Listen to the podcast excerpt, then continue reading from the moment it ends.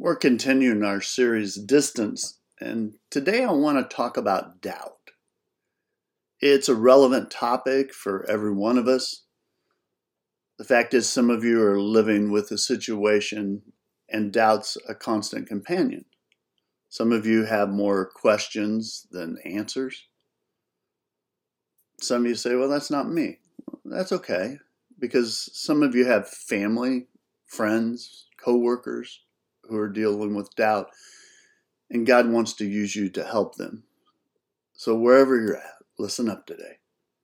See, it, it's natural to have doubts. We're, we're born with an inquisitive nature, we, we question things. And just because you're a follower of Jesus Christ does not mean you will not have doubts, that you'll never have questions. In fact, the Bible's filled with men and women who were devoted followers of God, who regularly found themselves in situations where they questioned God, where they questioned their faith. You may have heard of Asaph. The, he wrote some of the Psalms.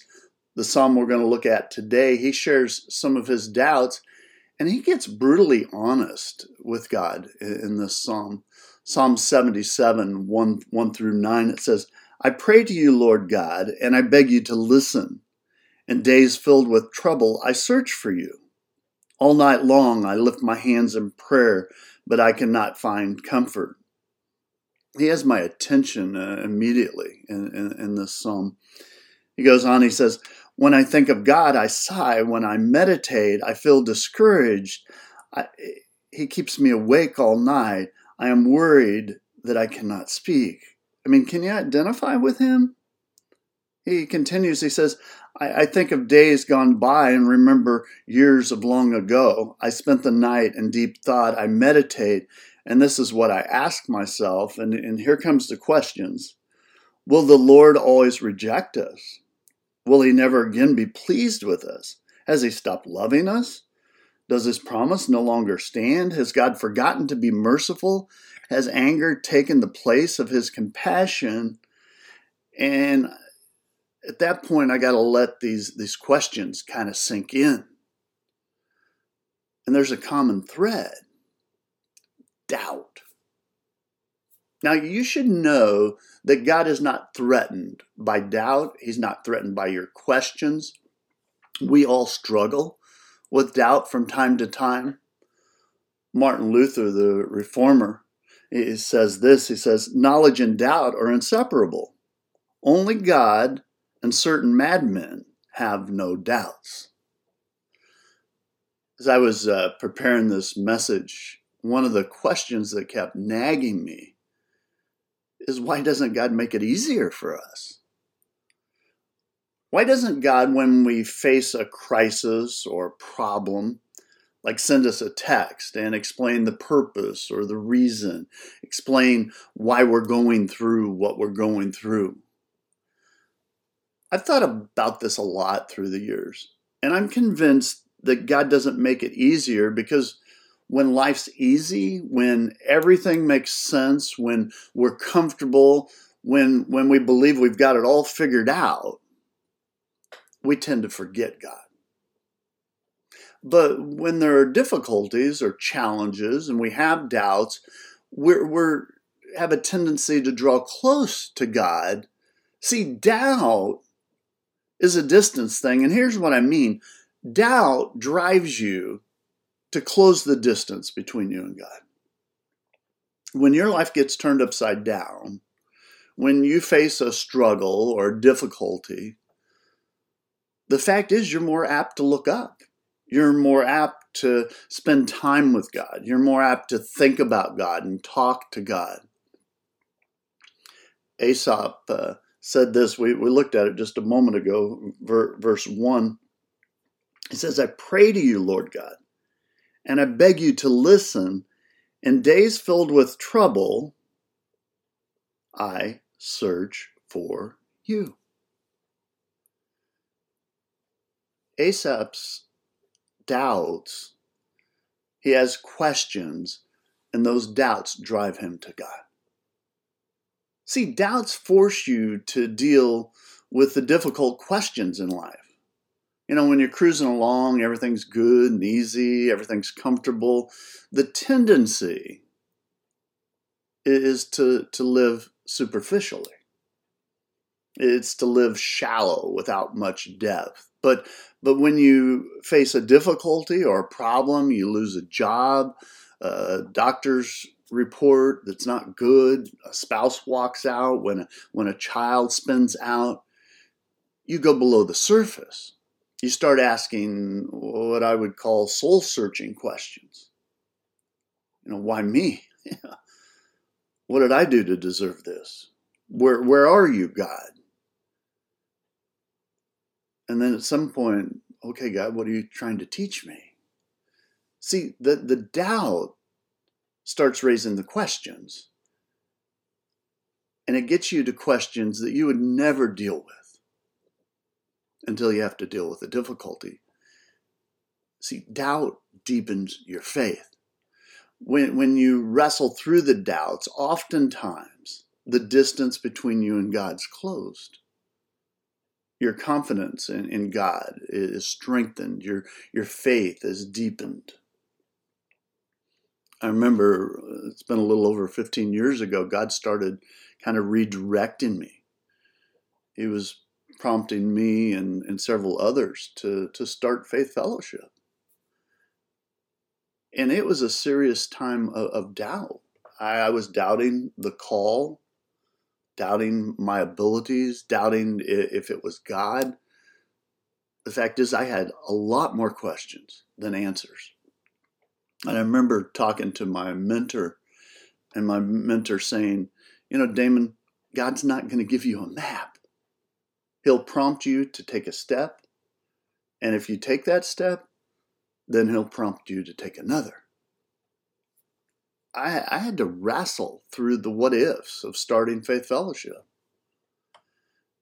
Now, I can honestly say that when I took the first step, that the doubt started to dissipate. See, in other words, if, if you sense God is prompting you, in, spite of your doubts, you're going to have them. In spite of them, you take a step of faith and see if God confirms and then you take another step. Now, doubt can lead you in a few directions in life. It, it, can lead you to kind of go your own way. It can even lead you to abandon the faith. But doubt can also move you to stand in your faith, to surrender to God. It, it can lead you to put your trust totally and wholly in Him. I want to look at some practical things that Asaph did to get some distance from his doubt, to overcome his doubt. And first of all, he remembered God's track record.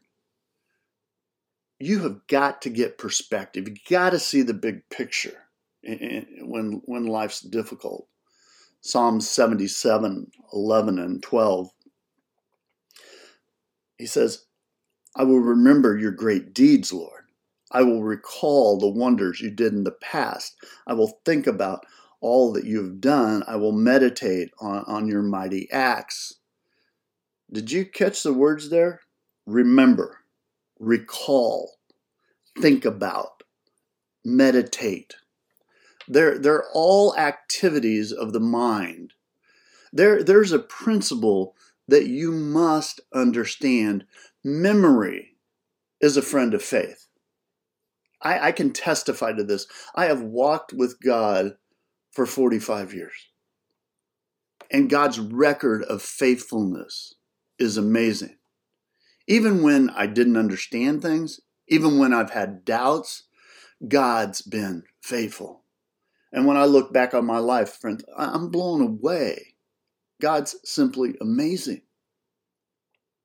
Last summer, uh, Cindy and I were on a plane to Fort Lauderdale. We were heading to the Florida Keys, and we were flying at 3,000 feet, almost 600 miles an hour, 200 of us packed in an oversized Mountain Dew can that was being hurled through the sky.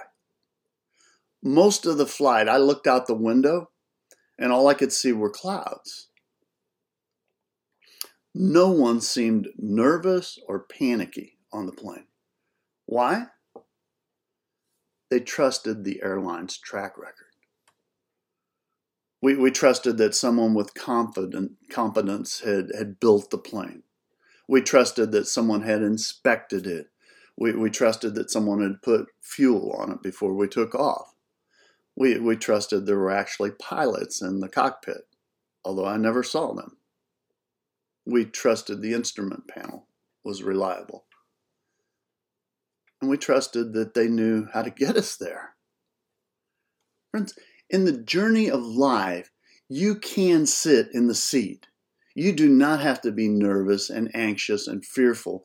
God has an incredible track record. Asaph understood that. I remember your great deeds. I recall the wonders you did in the past, whether in my own life, God, or, or the lives of other people. Romans, uh, the 15th chapter, verse 4 says, For everything that was written in the past was written to teach us, so that through the endurance taught in Scripture and the encouragement they provide, we might have hope. If you're struggling with doubt today, read your Bible, read the stories.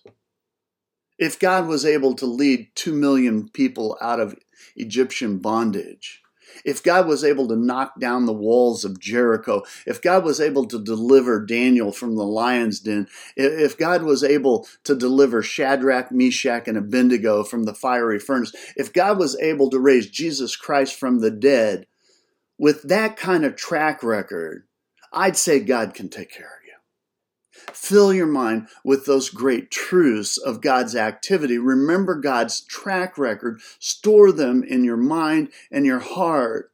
See, you get distance from doubt by trusting the power of God.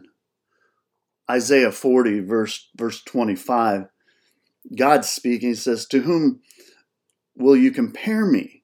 Or who's my equal? says the Holy One. See, it's a, it's a question worth asking. You know, what are the options? Does anything compare? Anything? And then Isaiah continues. He says, Lift up your eyes and look to heaven, who created all these. He who brings out of the starry hosts one by one and calls forth each of them by name, because of his great power and mighty strength, not one of them is missing. Lift up your eyes to heaven and consider things. For instance, consider the sun. It hangs in the sky 93 million miles from Earth. It's exactly the right distance to sustain life. If we were 100 million miles, we'd freeze to death. If we were 80 million miles, we, would be toast. The, the, the sun is heat is so intense it's like a billion nuclear bombs exploding every second. The sun's core temperature, 27 million degrees Fahrenheit.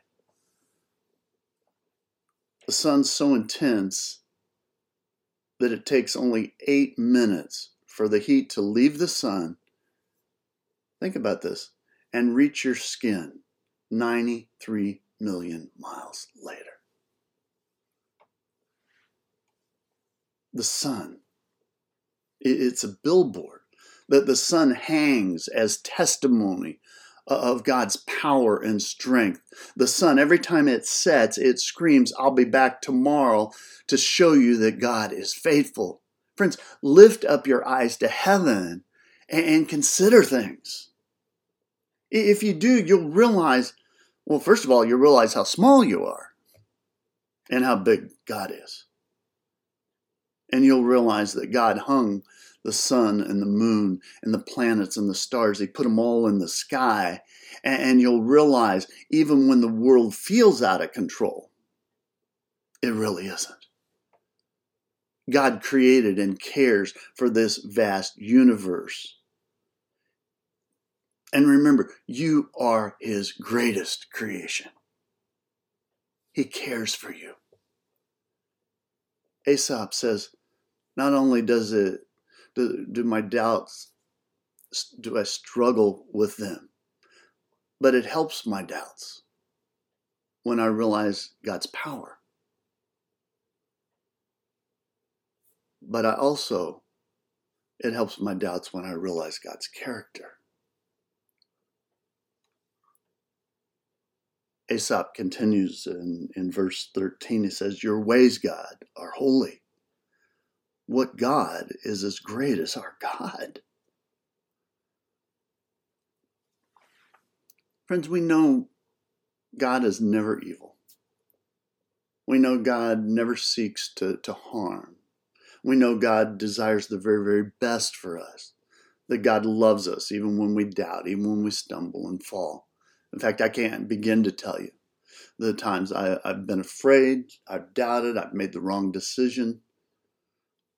But God just kept on loving me, picking me up, using me. Friends, even when God's hand can't be seen, God's heart can be trusted.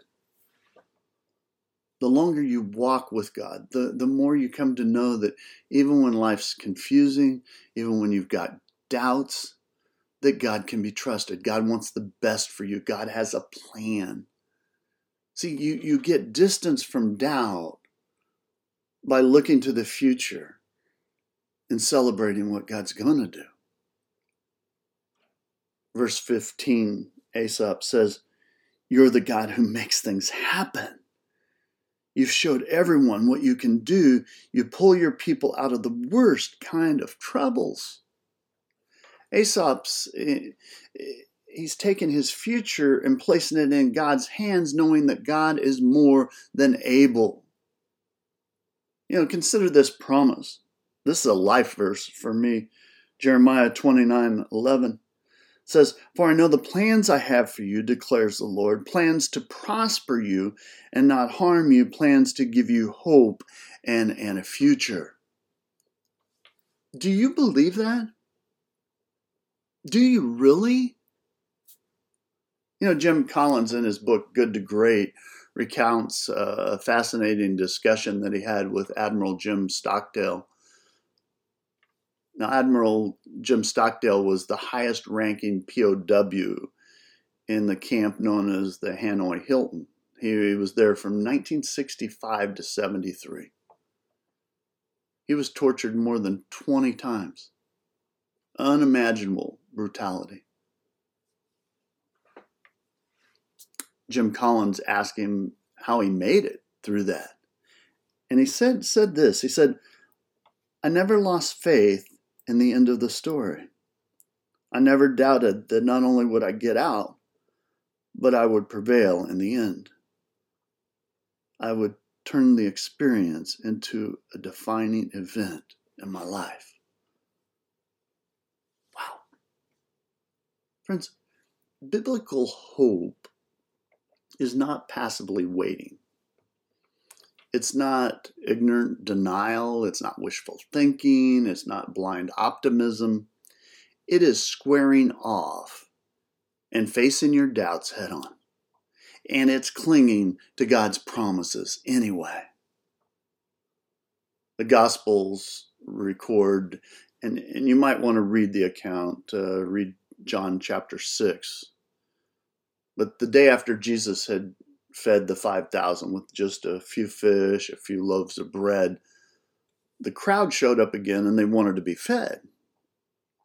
But instead, Jesus taught them that he was the bread of life.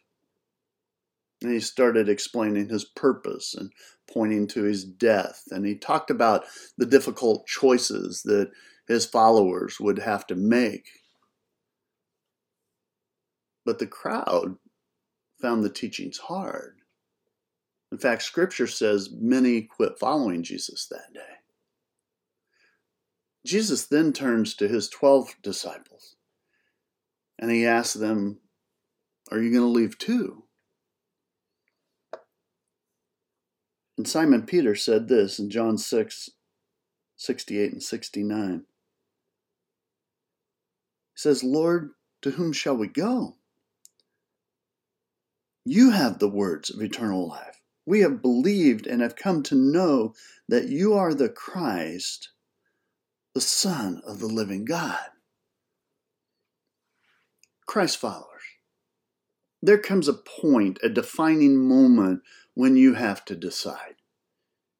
you have to decide if you will surrender to God.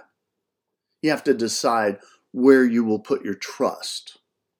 You have to decide who you're going to follow. I do not have it all figured out. I don't know how to connect all the dots. I have a lot of doubts. But here's the thing when I look at God's track record, when, when I comprehend His power, when I understand His character, when I consider God's desire for my future, what else am I going to do but trust? And that's my question for you today. What else are you going to do but trust God? A mighty God with an incredible track record that has shown his power over and over again, and that has a deep, deep desire to bless your future and to give you hope. Let's go to God in prayer today. Our most holy God, God, we thank you for this day.